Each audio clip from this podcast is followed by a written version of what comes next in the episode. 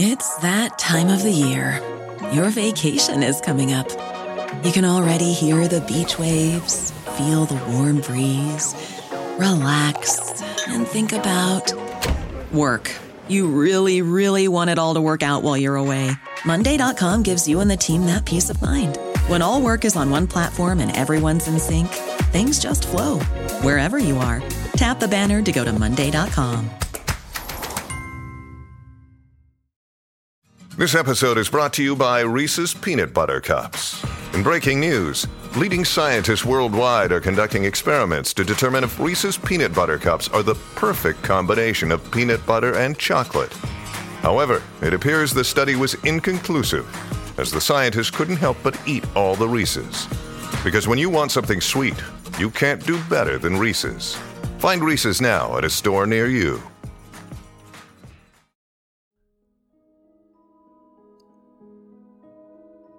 Below the thunders of the upper deep, far, far beneath in the abysmal sea, his ancient dreamless uninvaded sleep, the kraken sleepeth, faintest sunlights flee. About his shadowy sides above him swell huge sponges of millennial growth and height, and far away into the sickly light from many a wondrous grot and secret cell.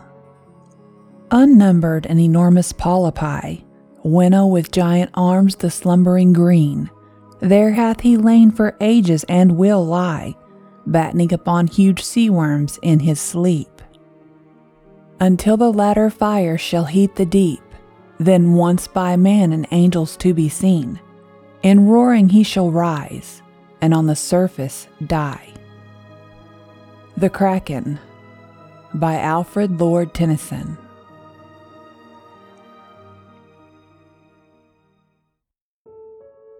Welcome to Freaky Folklore, the podcast where we discover the horrifying legends across the world and tell terrifying tales of monsters both ancient and modern. This week, we are discussing the largest and the most terrifying legend of the seas, the Kraken. This show is part of the EerieCast Podcast Network. Find more terrifying tales at EerieCast.com and be sure to follow us on Spotify or your favorite podcasting service. You can leave us an honest review on iTunes too. The more we get, the more we grow, and hopefully, the more monsters we can explore. If you would like to submit an encounter or suggestions for future episodes, you can email them to carmancarrion at gmail.com. That is C A R M A N C A R R I O N at gmail.com. You can also follow me on Twitter, Instagram, or Facebook for information on future episodes. My father loved to fish. I'm not talking about grabbing your pole and heading down to the pond. I mean, he was obsessed. I am Daniel Holthusen, and my dad was Eric Holthusen. My dad started dragging me to every lake, river, and creek that he could find as soon as I learned to walk. We went to the Madison River in Montana because Dad heard it was the best location in the country. I am pretty sure we went spin fishing in every body of water in the state of Louisiana, which is the state I was born and raised in. His dream was to travel the world on one long fishing trip and he wanted his first destination to be Norway. Dad sounded like a travel brochure when he talked about it. I can still hear the wonder in his voice when he described it. Norway has always had a lot going for it. Number one, the country boasts the single longest coastline in Europe. Stretching over 34,000 miles, Norway's shores meet the North Norwegian and the Barents Seas. Craggy and beautiful, the coast is dotted with hundreds of narrow inlets called fjords. Norway's fjords are teeming with fish, and because of the country's well developed infrastructure, you can reach most of them with relative ease. Norway's seas have a mild temperature compared to other countries on the same latitude. Warm waters create nutrients, which in turn attract several exciting game fish to the area. Because of this, the seas of Norway are excellent for fishing for the likes of Atlantic cod, haddock, halibut, and mackerel. That is where I want to go, son. That is fishing paradise. I was 22 the year of my parents' 25th wedding anniversary. My mom surprised my dad with a trip to Norway for two.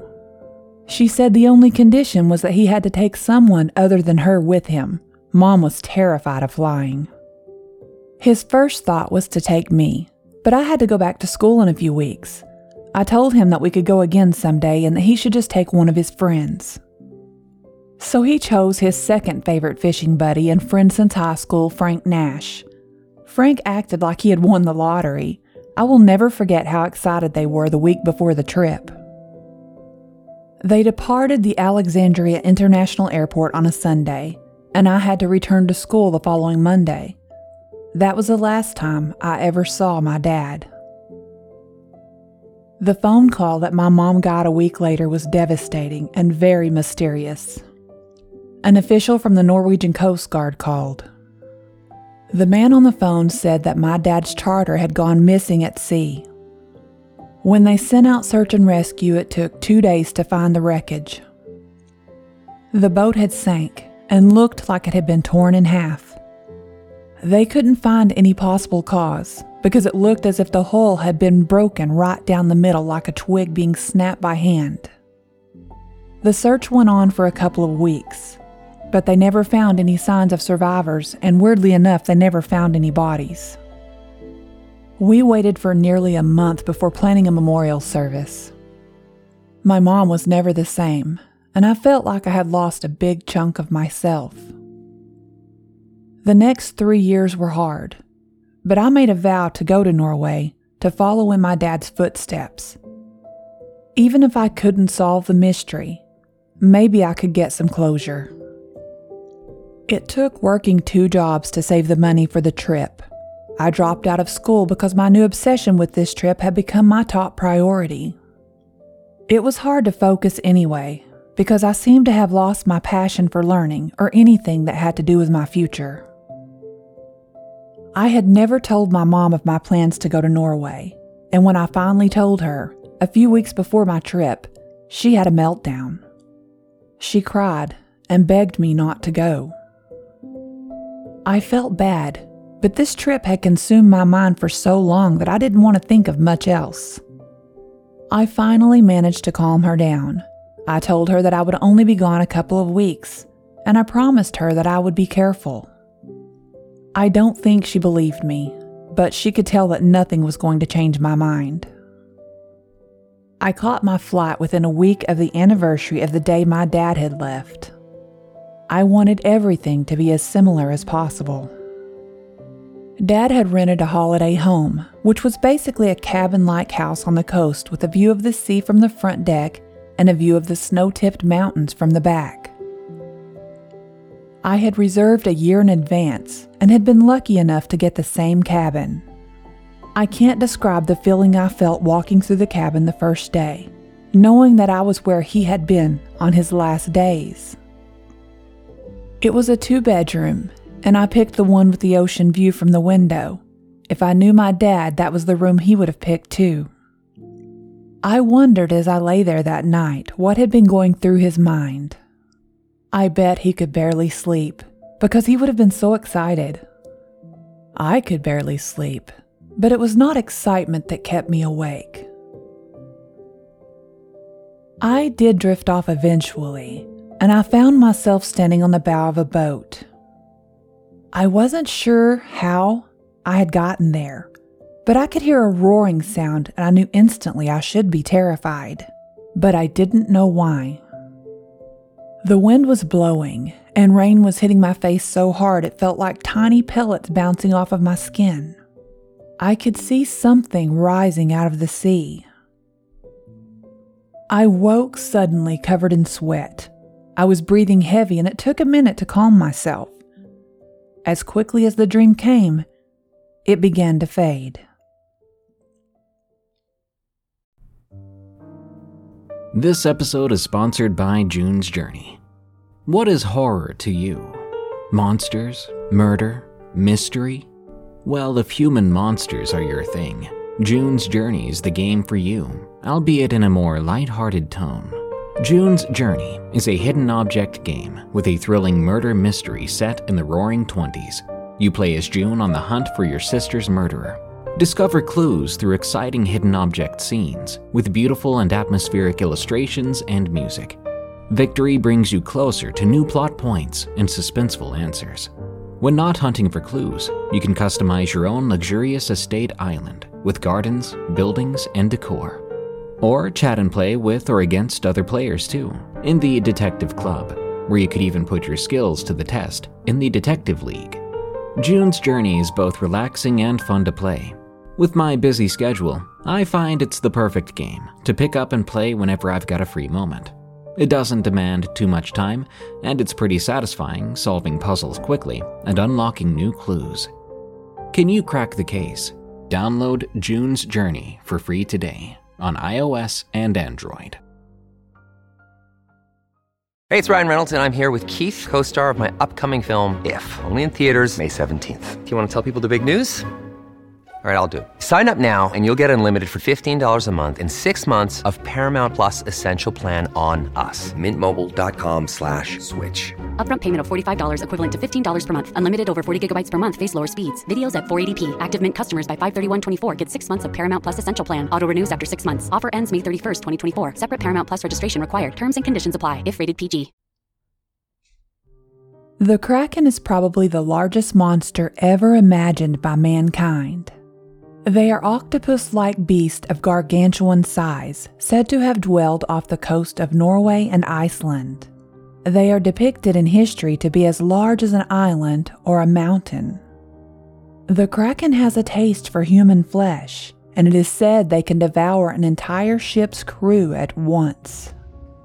A legend says that the sea monster enjoys solitude and resides deep on the ocean floor. It uses its tentacles to stay tethered to the bottom and hunts for food.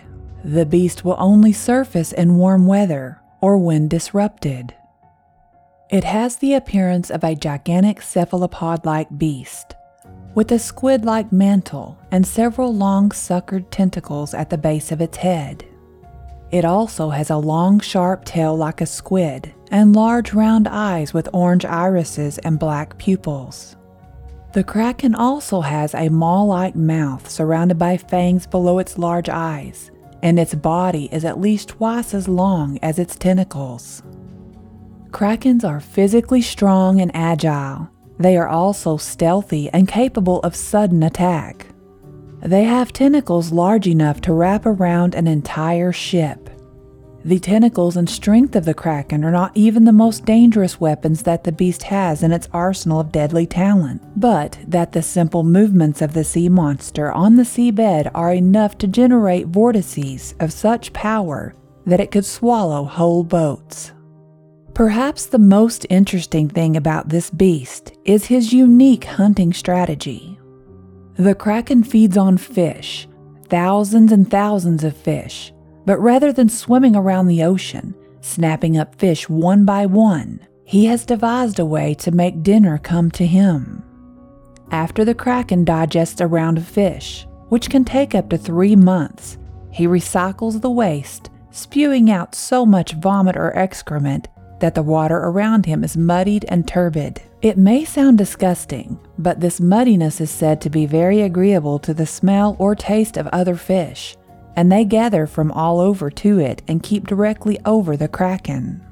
He then opens his arms, seizes and swallows his welcome guests, and converts by digestion to his next round of bait.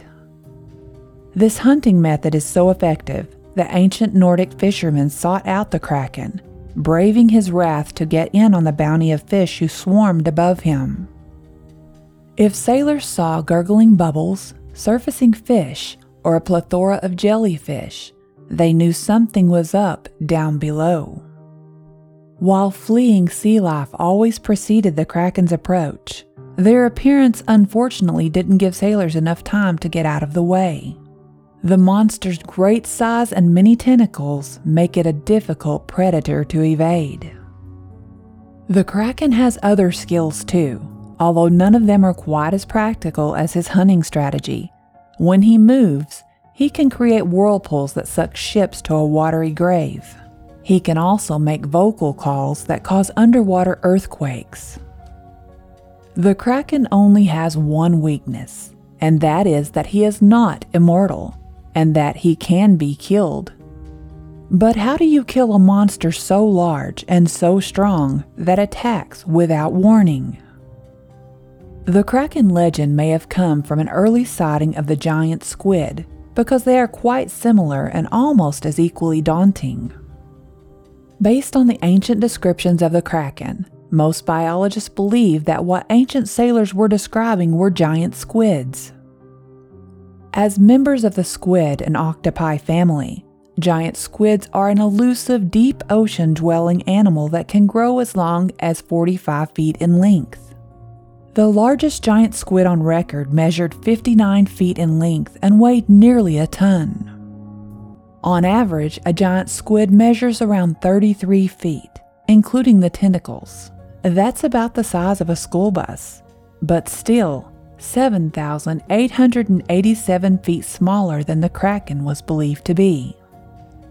Even though the giant squid is so large, researchers know very little about the animal. Only a few carcasses have ever washed ashore for scientists to study. If the giant squid is the mysterious Kraken, then it became more introverted than it was in the days of the Viking sailing expeditions. The animal is rarely seen, and even more rarely photographed. The first photograph of a live squid in the ocean was not captured until 2004, and the first video of a giant squid was not filmed until 2012. It is believed that the story of the Kraken may have originated from 12th century myths out of Norway. The Kraken was known as a terrifying squid octopus like sea monster of massive proportions. Some accounts even claim the beast was over a mile long. As with most legends, stories have been passed down from generation to generation about the Kraken. Most describe a giant squid like monster that rises from the deep and reaches its long arms all the way up to the tops of a ship's masts and engulfing the entire ship. The crew of the ship, in some cases, were left to drown, but in more terrifying cases were swallowed up by the creature. Most of these stories have been around since ancient times, and many of them come out of Greek mythology.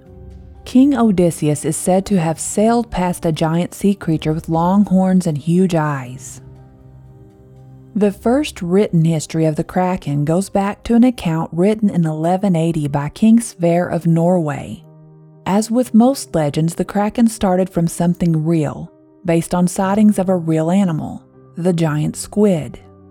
As decades passed, the beast legend grew larger and larger, with heroes in some of Norway's first epic tales, like the Orva Adris, having close encounters with the monster. For the ancient navigators, the sea was treacherous and perilous, hiding a horde of monsters in its improbable depths. Any encounter with an unknown animal could gain a mythological edge from sailors' stories. After all, the tale grows in the telling. The history of the Kraken can be traced back to a few notable legends and folk tales, but if you look more deeply at the evolving stories, sightings of the Kraken fill a cloud of information that spans centuries. The many accounts of the creature varied widely, from the creature being octopus like to other times looking more like a giant crab or lobster. The Kraken's size being its most defining quality was also widely inconsistent ranging from 100 feet to miles in different accounts. Between the 13th and 19th century, sailors aimlessly used the term kraken to label any enormous, unidentifiable, or unexplainable sea creature that may have crossed their paths during early ocean exploration. This process is remarkably scientific in a certain sense, despite the myths and magic that would eventually be associated with the beast. It is likely that these reports were made about actual sea creatures such as the humpback whale that looks crab like from the distance, and the giant and colossal squids that are enormous in size. Alfred Lord Tennyson published The Kraken in 1830 in poems, chiefly lyrical. A sonnet with an extra line. The poem is about the mythical sea monster known as the Kraken. A legendary beast that has haunted old sailors' stories, folklore, and literature since the 13th century. In 1848, the frigate Daedalus encountered a sea monster that the sailors estimated to be at least 60 feet long, which caused a sensation. Sir Richard Owen, the man who invented the word dinosaur, argued that they saw a seal, which led to a long standing argument between Owen and the captain of the Daedalus, who pointed out that they knew full well what a seal looked like.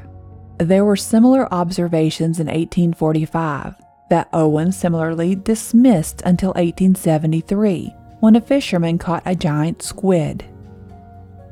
In just a few decades in the mid 1800s, the kraken grew rapidly into a symbol of popular science fiction literature.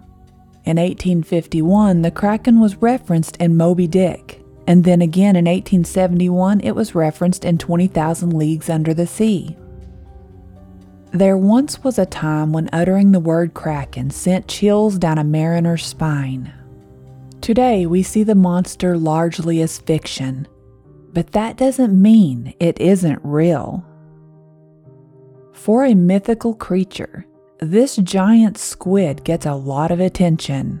From the 13th century to modern times, you can find the monster in poems, novels, television shows, video games, and movies. Several products and companies also borrow the moniker.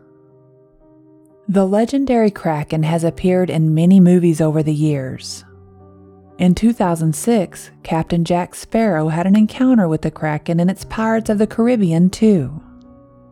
Under Davy Jones' command, the Kraken brought Jones ever more souls to join his crew aboard the Flying Dutchman dying sailors forever impressed into servitude on his cursed ship.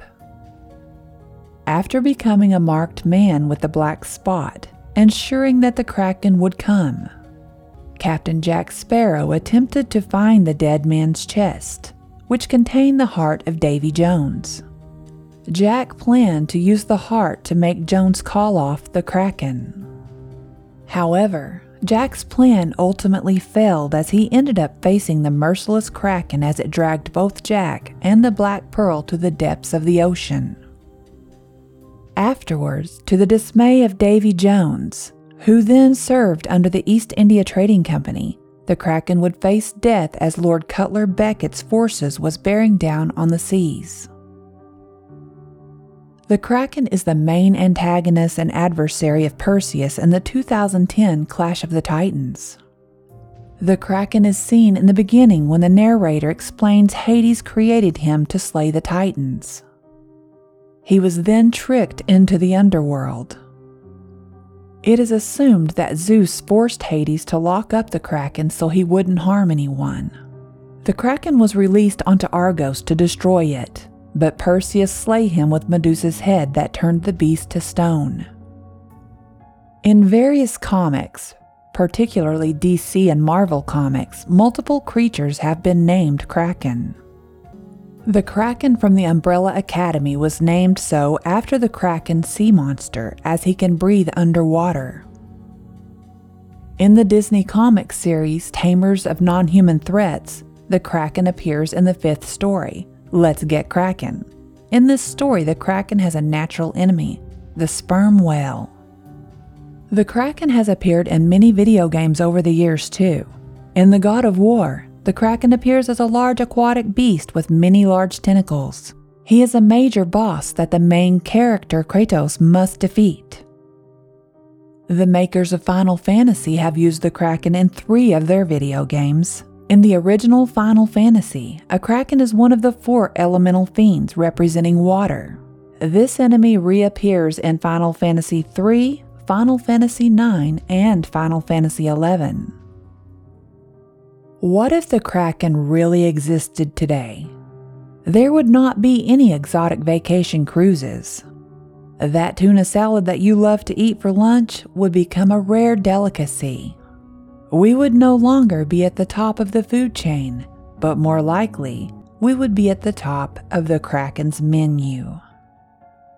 Only 5% of the ocean has been explored by man, so the creepy fact is we don't know what monsters may still dwell in the deep.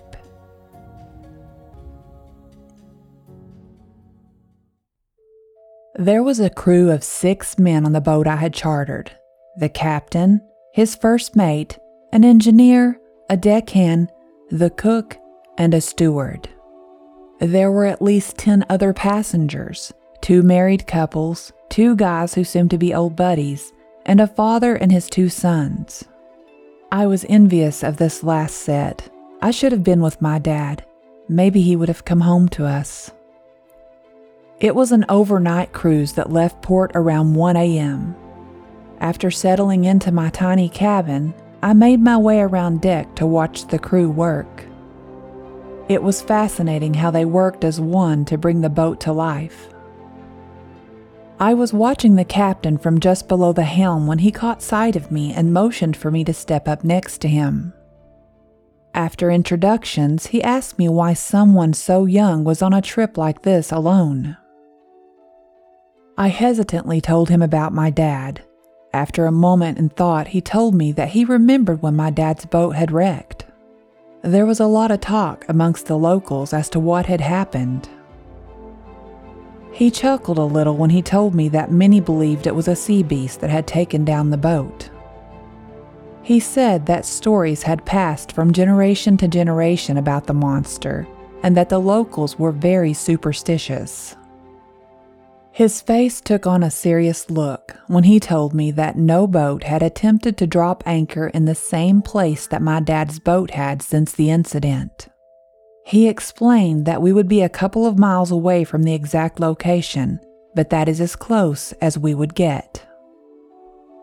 I stayed on the bow for the better part of the trip out. I enjoyed watching as the boat bounced in the waves.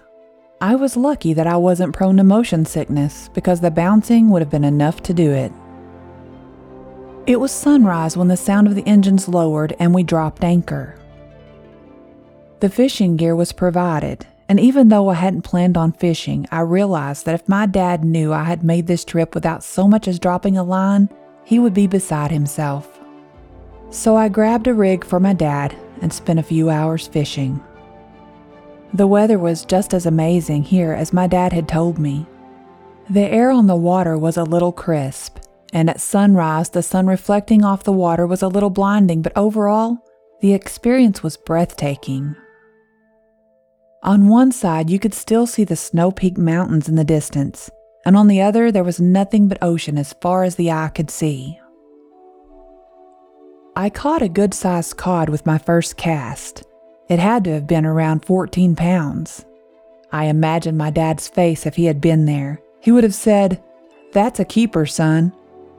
My heart was heavy again, but I still smiled at the thought of my dad.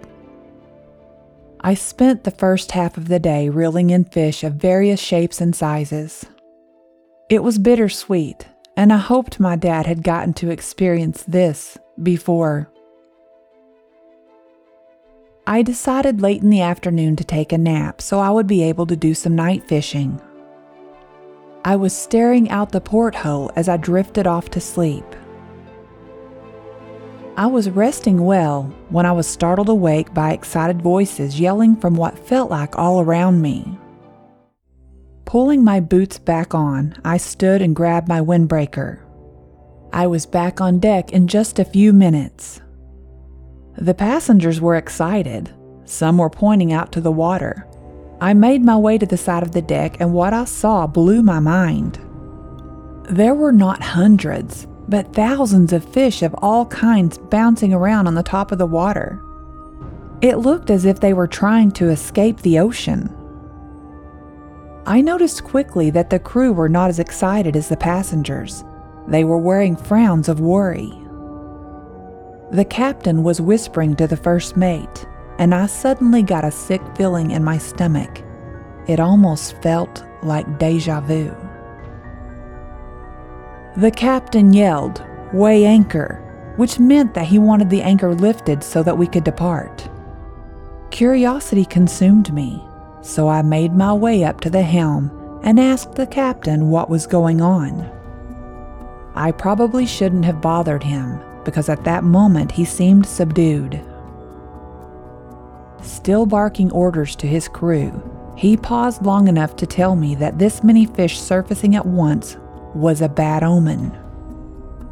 He said that they would move the boat to another location for the night. Trying to stay out of the way, I made my way to my favorite spot on the bow and leaned against the railing. I watched the fish jumping out of the water, but I also kept a close eye on the crew while they were working.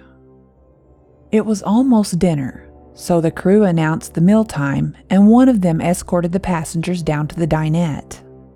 I politely refrained, feeling like dinner was being used as a distraction and I didn't want to miss anything. It was starting to get dark, and you could see lightning miles out into the ocean. The captain said that it was a polar low and could, though unlikely, be potentially dangerous. A couple of hours later, after the sun had completely set, it was clear that the storm was going to hit us head on. The winds were picking up, and rain was starting to pelt the deck of the ship and everyone on it. All the passengers, except me, had been ordered to remain below deck. They had tried to get me to go, but I had refused. I stood there, with the rain hitting my face, imagining that this was the same scenario that my dad had faced.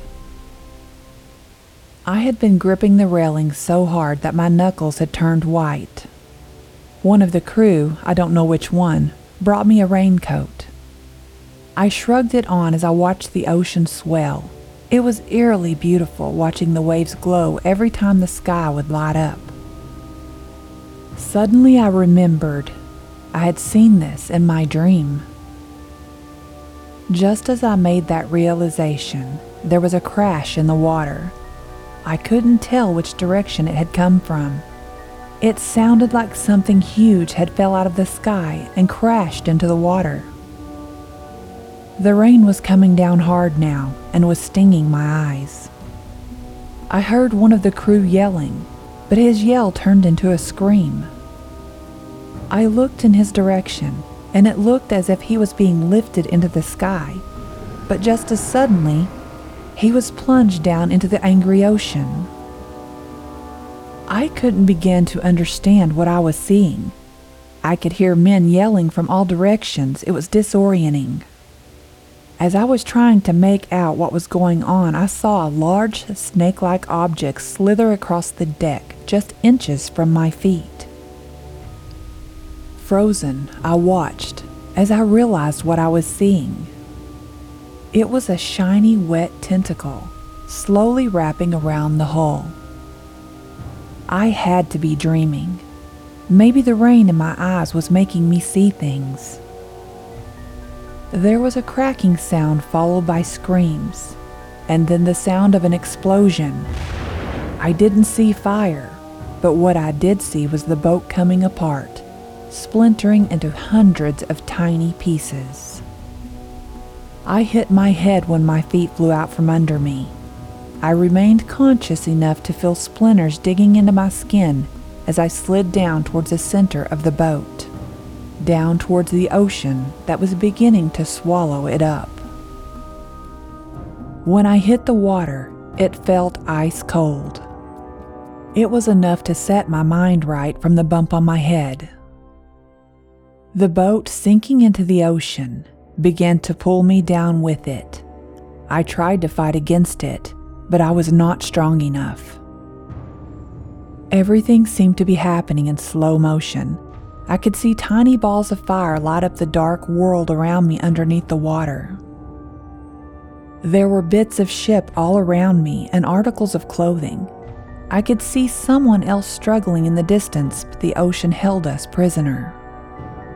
I was about to give in to the darkness that had begun to embrace me as exhaustion had overcome me when I bumped into something large and slick. I slid my hand over it, trying to make sense of it all, hoping to get my bearings and find a way out of this nightmare. I managed to turn my body around and face what I was touching. I was too stunned to be scared. I was staring into an eye the size of the wheel that had earlier been steering our boat. It was a massive glowing orb the color of fire that I stared into as the explosions behind me lit up its iris. I knew then what had happened to my father, and I was going to get my wish to follow in his every footstep.